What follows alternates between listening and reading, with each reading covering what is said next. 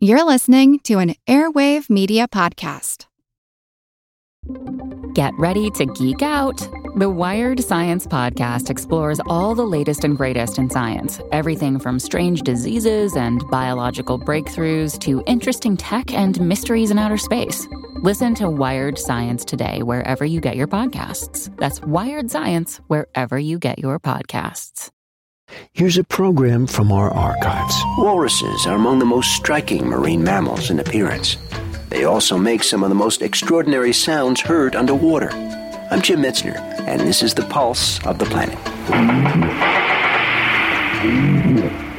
What's really interesting about walrus vocalizations is that they emit these knocks and taps in very specific sequences, and that these sequences are then repeated over and over, similar to the way a robin would sit up on a tree and sing its song several times throughout the day. Well, similar with the male walrus, he repeats the same song over and over every day for the duration of the breeding season.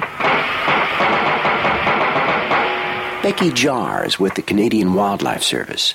She's been studying the sounds made by the Atlantic walrus and notes that while there are both short and long vocalizations, a common song has emerged.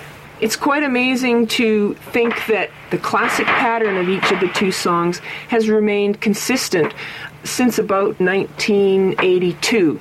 There are minor variations, but it's not like the humpback whale song where you see quite substantial changes from one year to the next.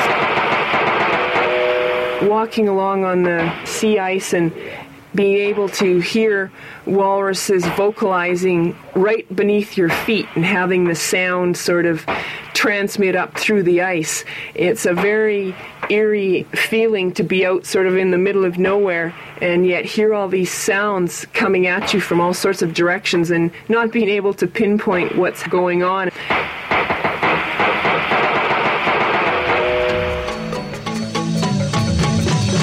This archival program is part of our 30th anniversary celebration. If you want to hear more, check out our podcast.